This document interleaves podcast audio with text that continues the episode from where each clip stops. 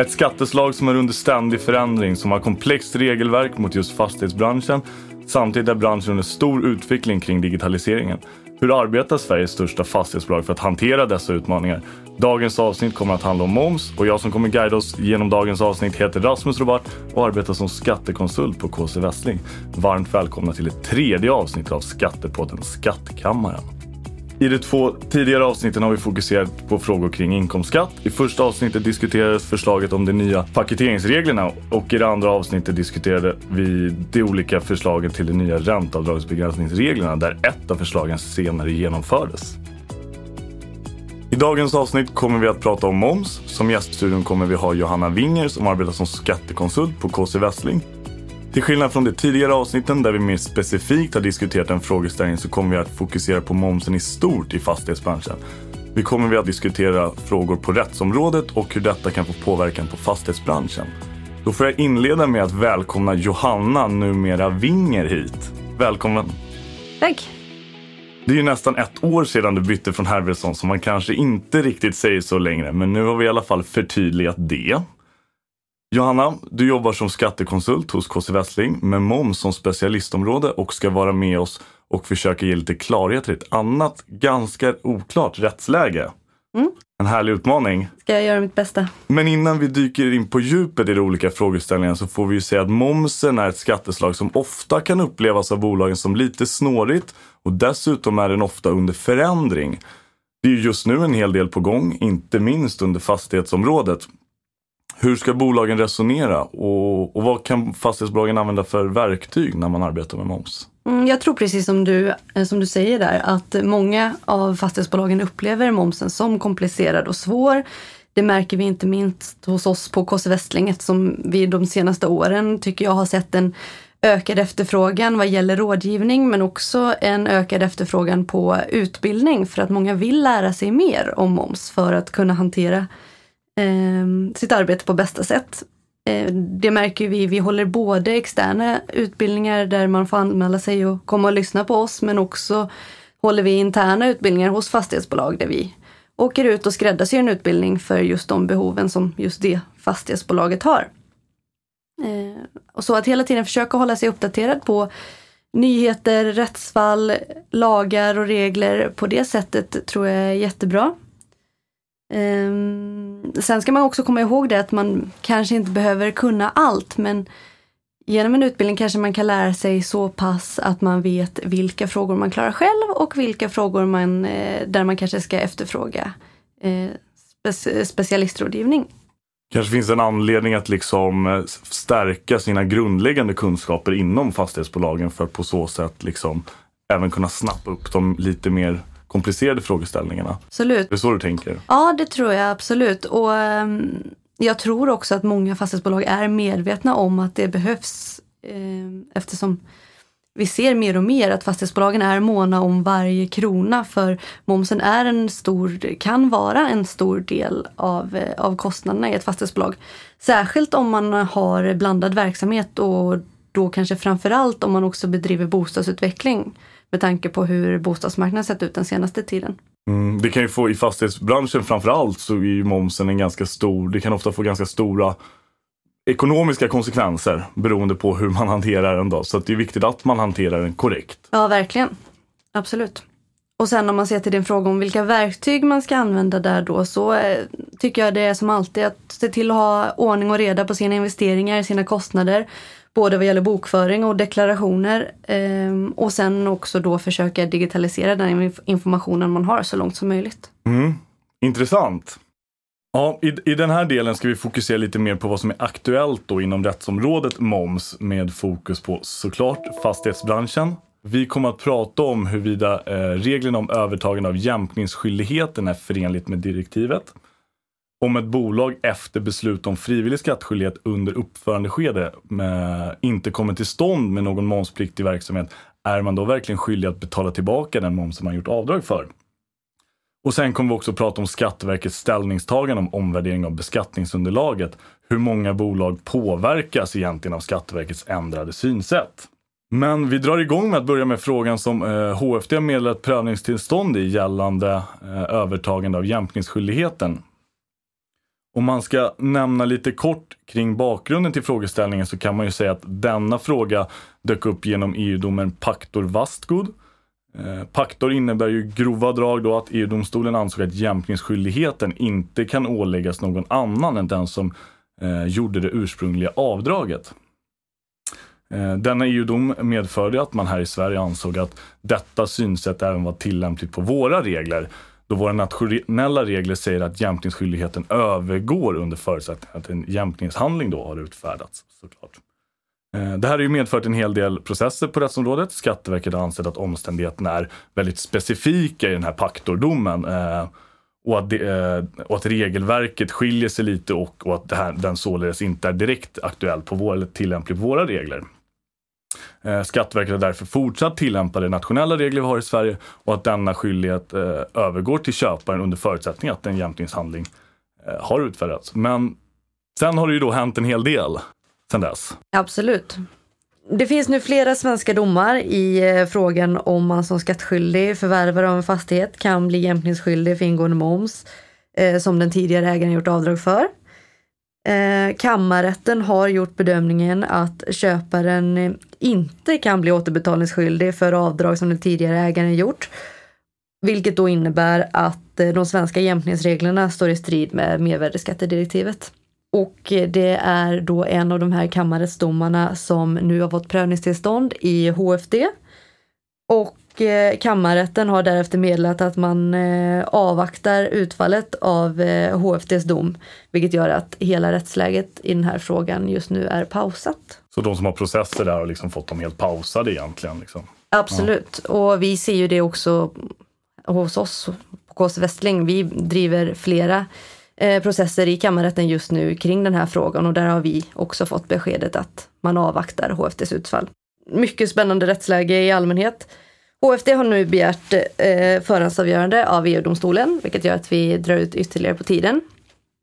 Den frågan som är, eh, är överklagad till HFD skiljer sig lite från den frågan som avgjordes i eh, Paktor. Frågan är ju då om det den här frågan föranleder en annan bedömning eftersom eh, köparen av fastigheten i det svenska fallet fortsatt att uteslutande använda fastigheten i transaktioner som medför rätt till avdrag.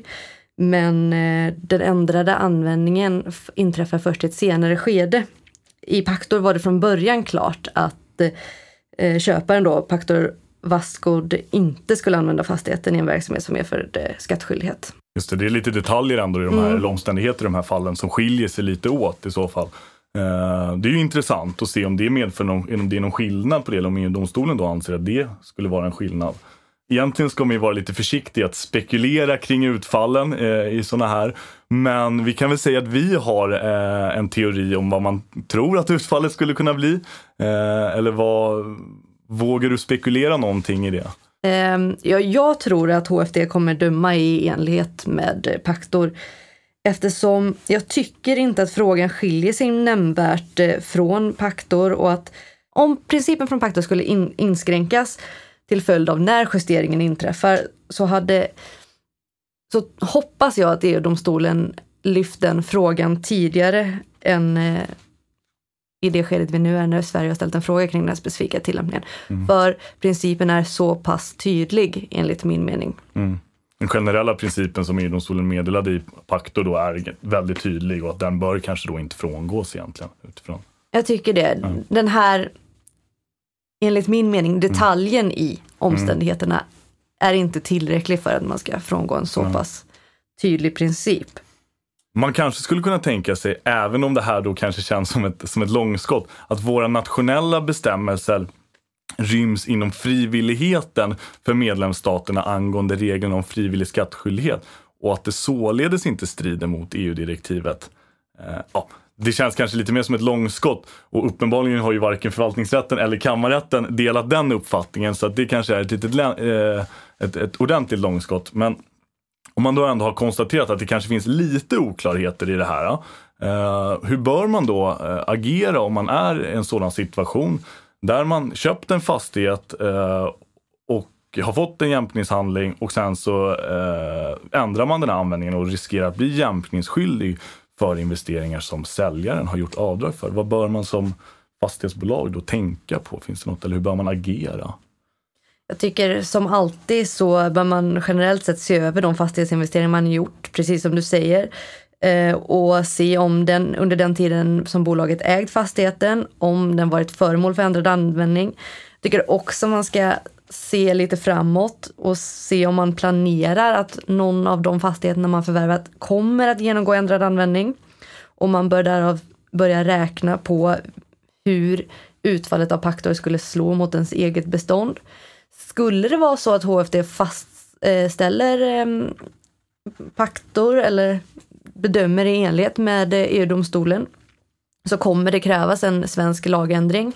Eh, vilket innebär att pengar man kanske har av ren man kanske varit restriktiv och satt undan pengar ifall man vid den här planerade justerade användningen skulle behöva jämka. Eh, då skulle man ju kunna se över hur ekonomin i bolaget ser, ser ut i övrigt. Man kanske skulle kunna använda det beloppet till eh, resultatutjämning i koncernen eller liknande. Mm. Så jag tycker inte man ska vara för restriktiv. Jag tycker man ska räkna både positivt och negativt och så att man har båda scenarion under kontroll. Just det. Vi har ju, precis som du nämner, det är ju intressant. Det kan ju finnas en potentiell lagändring här som måste eh, komma till stånd för att vi ska få ordning på det här. Så det gäller ju att man ändå är lite vaksam på utvecklingen inom det här området och på vad EU-domstolen meddelar och sen ja, slutligen då också vad HFD kommer säga i det här fallet. Absolut, så jag tycker kanske inte man ska ta några beslut utan snarare ha ett dynamiskt förhållningssätt till sina investeringar. Mm. Bra tips. Vi går vidare här då så har ju HFD även meddelat PT i en annan fråga som tar sikte på fastighetsmoms och som gäller ett bolag som beviljats frivillig skattskyldighet under ett uppförandeskede. Eh, men där någon momspliktig uthyrning aldrig kom till stånd. Är bolaget återbetalningsskyldiga för den moms det har gjort avdrag för under eh, tiden som ryms inom beslutet för uppförandeskedet? Absolut. Och då är det ju Skatteverket eh, mot Skellefteå industrihus i kammarrätten i Sundsvall. Där Skatteverket överklagat kammarrättens dom och där HFD nu meddelat prövningstillstånd och precis som du säger så avser domen ett bolag som erhållit beslut om frivillig skattskyldighet under uppförandeskede för att bygga verksamhetslokaler. Men eh, innan byggnationen påbörjas i princip så läggs projektet ner, man bygger ingenting och någon upplåtelse kommer aldrig till stånd. Eh, bolaget gjorde avdrag för moms på bland annat arkitektkostnader. Man valde sen att återbetala den moms man gjort avdrag för eftersom någon upplåtelse aldrig kom till stånd men har sedan yrkat på att återfå den momsen man betalade tillbaka.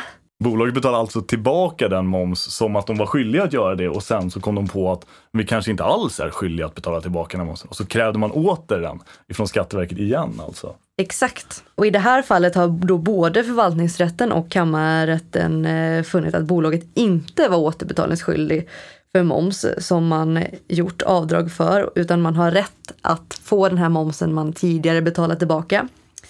Eh, kammarrätten anförde att man inträtt i systemet för frivillig skattskyldighet på rätt sätt och genom ett formellt beslut från Skatteverket. Och eh, man konstaterar också att medlemsländerna, man hänvisar till artikel 137 i direktivet och konstaterar att medlemsländerna har getts möjlighet att lagstifta om eh, valfrihet för beskattning vid upplåtelse av fast egendom, vilket vi i Sverige kallar för reglerna om frivillig skattskyldighet. Eh, och att man i Sverige har då utnyttjat denna möjlighet. Medlemsstaterna får däremot inte ålägga en skattskyldig person skyldigheter som går utöver vad som är tillåtet enligt direktivet. Det innebär alltså att medlemsländerna inte får införa en skyldighet att genom jämkning eller återbetalning betala tillbaka gjorda avdrag i andra situationer än vad som just framgår av eh, direktivet. Och direktivet och svensk lagstiftning eh, medger endast justering vid två tillfällen. Och det är då om man har gjort ett avdrag som är högre eller lägre än det avdraget som bolaget hade rätt att göra. Då ska man ju självklart justera. Mm. Eh, eller om det skett några förändringar i de faktorer som ehm, beaktats när man bestämde det ursprungliga av, avdragsbeloppet. Och eh, enligt praxis så behålls avdragsrätten även om bolaget inte kunnat använda de varor och tjänster som föranlett avdrag på grund av omständigheter som bolaget inte kunnat råda över. Och eh, här har man då gjort bedömningen att byggnationen aldrig påbörjades och att det kan likställas med sådana omständigheter som bolaget i det här fallet inte kunnat råda över. Eh, man säger också i kammarrätten att om någon annan tolkning skulle göras så skulle det kunna innebära obefogade skillnader mellan bolag som redan bedriver skattepliktiga tjänster och bolag som avser påbörja skattepliktig verksamhet. Vilket man då anser att Skellefteå industrihus i det här fallet, de, man avsåg påbörja skattepliktiga tjänster eller skattepliktig verksamhet. Just man får väl säga att det känns ju lite, lite, det synsättet just känns ju lite förenligt med EU-praxis just att avsikten hela tiden var att bedriva momspliktig verksamhet och man kunde på förhand också visa det med objektiva omständigheter. Absolut, man kan ju jämföra det med när man startar vilken momspliktig verksamhet som helst. Oavsett om den verksamheten går i konken, om man aldrig gör någon vinst, så har man ju hela tiden rätt till avdrag för ingående moms i den verksamheten eftersom avsikten är skattepliktig verksamheten. Ja, just det. Finns det någon anledning att göra någon annan bedömning här? Det är ju det är ändå ett litet annat regelverk just det här med uppförandeskede och eh, när det kommer till upplåtelse av fastigheter så är det därför man tycker att det här har en annan? Är det därför Skatteverket går på den linjen eller vad, vad, hur, hur ser Skatteverkets resonemang ut? Jag tror att det är därför Skatteverket gör sin bedömning.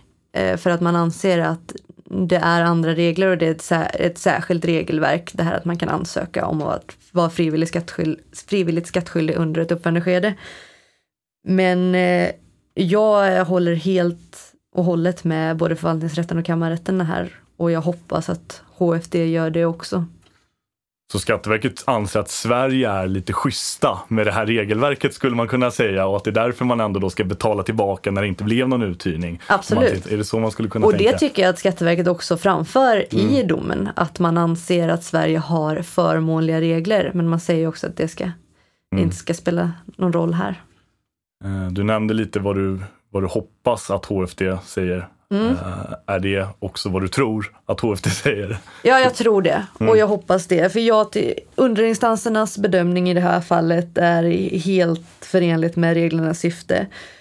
Och uh, jag tycker att uh, om, om HFD skulle döma likt kammarrätten så upprätthåller det också en konkurrensneutralitet mellan bolag som är på gång att starta sin verksamhet och mellan bolag som är redan up and running.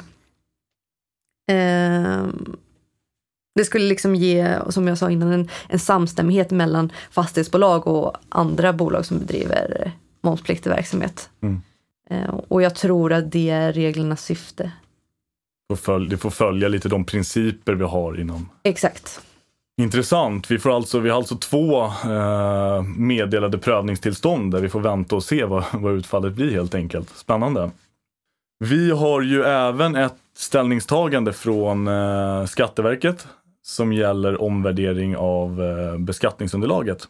Reglerna i sig eh, innebär att Skatteverket enligt mervärdesskattelagen kan frångå att bestämma beskattningsunderlaget utifrån eh, kan frångå att bestämma beskattningsunderlaget eh, utifrån den faktiska ersättningen, det vill säga det man har fått betalt, vilket annars är utgångspunkten, och istället bestämma beskattningsunderlaget efter marknadsvärdet, ska jag säga. Eh, men för att Skatteverket då ska kunna göra det här så måste fyra kriterier vara uppfyllda. Nummer ett, ersättningen är lägre än marknadsvärdet. Nummer två, köparen har inte full avdragsrätt. Nummer tre, säljaren och köparen är förbundna med varandra. Och den sista då, nummer fyra, den skattskyldige kan inte göra sannolikt att ersättningen är marknadsmässigt betingad. Man ska också säga att syftet med de här, den här bestämmelsen eller de här reglerna är att förhindra skattebortfall. Men det som, det som Skatteverket då säger i sitt ställningstagande är att allmänna omkostnader ska eh, räknas med när beskattningsunderlaget fastställt. Och Skatteverket har då gett eh, följande exempel på vad, som, vad de tycker är allmänna omkostnader och vad som skulle kunna tas med. Och det är då eh, kostnader för revisionsarbete, delårsrapporter, bolagsstämma eh, för koncernen, pressreleaser, IT-system, lokalkostnader, VPC-kostnader, nyemissionskostnader och andra börskostnader i form av löner till vd och annan personal. Även styrelsearvoden, resekostnader och inköp av externa konsulttjänster. Skatteverket anser också att när ett moderbolag har ett eh, under ett enskilt år har vissa kostnader av engångskaraktär som uppgår till höga belopp kan det vara marknadsmässigt betingat att fördela kostnaderna över en period om maximalt fem år. Hur Skatteverket har kommit fram till den fördelningen om just fem år framgår inte riktigt av ställningstagandet och något stöd för denna fördelning om fem år eh, känner inte jag till varken i nationell eller EU-praxis. Men, men det man i alla fall får säga med Skatteverkets ställningstagande här är ju att det är ju ett skarpare synsätt och en delvis ändrat synsätt gentemot mot tidigare. Hur hårt tror man att det här kan slå mot fastighetsbolagen? Ehm, jag tror eftersom strukturen i en fastighetskoncern ofta ser ut så att man har ett moderbolag eller holdingbolag samt flera dotterbolag. Som, och de här dotterbolagen har oftast inte fullt ut momspliktig verksamhet. De bedriver som vi brukar säga blandad verksamhet. Eh, så kommer det här snävare synsättet drabba fastighetsbranschen i allra högsta grad. Eh, min uppfattning är att det förekommer en del eh, koncerngemensamma tjänster till underpris. Att man fakturerar ut till ett lägre pris än vad man faktiskt köper in de här tjänsterna för i moderbolaget. Och jag tror att många fastighetsbolag eller koncerner därför nu kommer behöva göra ett omtag och se över prissättningen av de tjänsterna man vidarefakturerar. Och framförallt så kanske man inte tillämpade det här synsättet tidigare så att man av den anledningen i alla fall måste liksom Exakt. titta närmare på det. Och har man då, som du säger, det är väldigt intressant, för har man då ett eget synsätt eller en annan tillämpning av hur man då vidarefakturerar de här tjänsterna så tror jag att om man vill behålla det synsättet, vilket då är sin nuvarande prissättning, så kommer det troligtvis eh, föranleda en hel del processer nu när Skatteverket sticker ut, ut hakan och gör ett så pass här strikt ställningstagande. Vilket också kommer påverka fastighetsbolagen i form av tid och pengar. Just det, för man får ju ändå säga att även om Skatteverkets ställningstagande i teorin kan anses som ganska specifikt så får man nog ändå säga att det finns en, lite oklarheter i hur man i praktiken verkligen ska tillämpa det här. Men då, då menar du på att då finns det ju ändå möjligheten att om man inte delar den uppfattningen så kan man ju ändå processa om det. Den, den möjligheten finns ju att ta det till förvaltningsrätten då i sådana fall. För det fall det är tvistigt. Liksom. Exakt, och jag tror det kommer krävas till hanteringen i praktiken är klarlagd. För de exemplen som ges i ställningstagandet är ganska begränsade mot hur komplicerat det skulle kunna vara i en större koncern och med tanke på den bredd av tjänster man vidarefakturerar. Just ehm, och har man, kan man ge några rekommendationer till fastighetsbolagen här? Hur bör man, hur bör man förhålla sig? Bör man bör man agera på något sätt på det här? Vi har ju sagt till dem tidigare att man kanske får vara lite, där kanske man kan lägga sig själv lite på hold och så får man se vad som händer mm. i rättsutvecklingen. Hur bör man resonera här? Jag tror, ska man vara krass så tror jag egentligen det finns två sätt att agera på. Och det ena är att antingen förhåller man sig till de här reglerna eller så står man fast vid sin, sin tidigare beräkning men då får man nog vara beredd att processa. För rekommendationen är ju som alltid att yrka öppet. Och är då inte det öppna yrkandet i enlighet med Skatteverkets ställningstagande så får man nog vara beredd att ta en diskussion med Skatteverket där. Ehm, I alla fall tills dess att den praktiska hanteringen är klarlagd. Så rekommendationerna hur man ska förhålla sig det är väl egentligen att börja räkna. Hur gör vi idag? Gör vi enligt med ställningstagandet eller gör vi inte det och vad skulle skillnaden bli om vi istället eh, skötte hanteringen enligt ställningstagandet? Och eh, är man då beredd att behålla sitt tidigare förhållningssätt och till vilken kostnad och till vilken tidsaspekt är man beredd att stå fast vid den? Då kan vi eh, nog nästan förvänta oss att det kanske kommer komma en hel del praxis på det här området framöver. Absolut. Om man får gissa. Mm. Sammanfattningsvis då eh, kan vi ju säga helt klart att det finns ju en del oklarheter, eh, bland annat kring utfallen i domstol och vad det får för konsekvenser. Eh, men, men om man som fastighetsbolag känner att man berörs av de här ovanstående, kan man kan vi ge något avslutande generellt tips på hur, eh, hur bör man resonera? Bör man vara extremt orolig eller hur? Orolig skulle jag inte säga, men eh, jag tror just nu att den kommande tiden är det av extra vikt att man eh, håller sig uppdaterad och har ett dynamiskt förhållningssätt i eh, sina investeringar eftersom vi, som vi tidigare påpekat, eh, det kan föranleda lagändringar, den här praxisen som kommer nu. I övrigt gäller det som alltid att ha ordning och reda på sina investeringar. Dels avseende eventuella jämkningsbelopp, såväl positiva som negativa. Men också att hela tiden vara proaktiv i sitt förhållningssätt, särskilt vid nyproduktion, att man i god tid ansöker om frivillig skattskyldighet under uppförande eh, och att man planerar därefter eh, så att man får en sådan ansökan godkänd. För man måste faktiskt kunna visa för Skatteverket att man behöver finansiera en avsevärd summa moms över längre tid, vilket också leder oss tillbaka till det här att man hela tiden måste ha sina investeringar under noga uppsikt.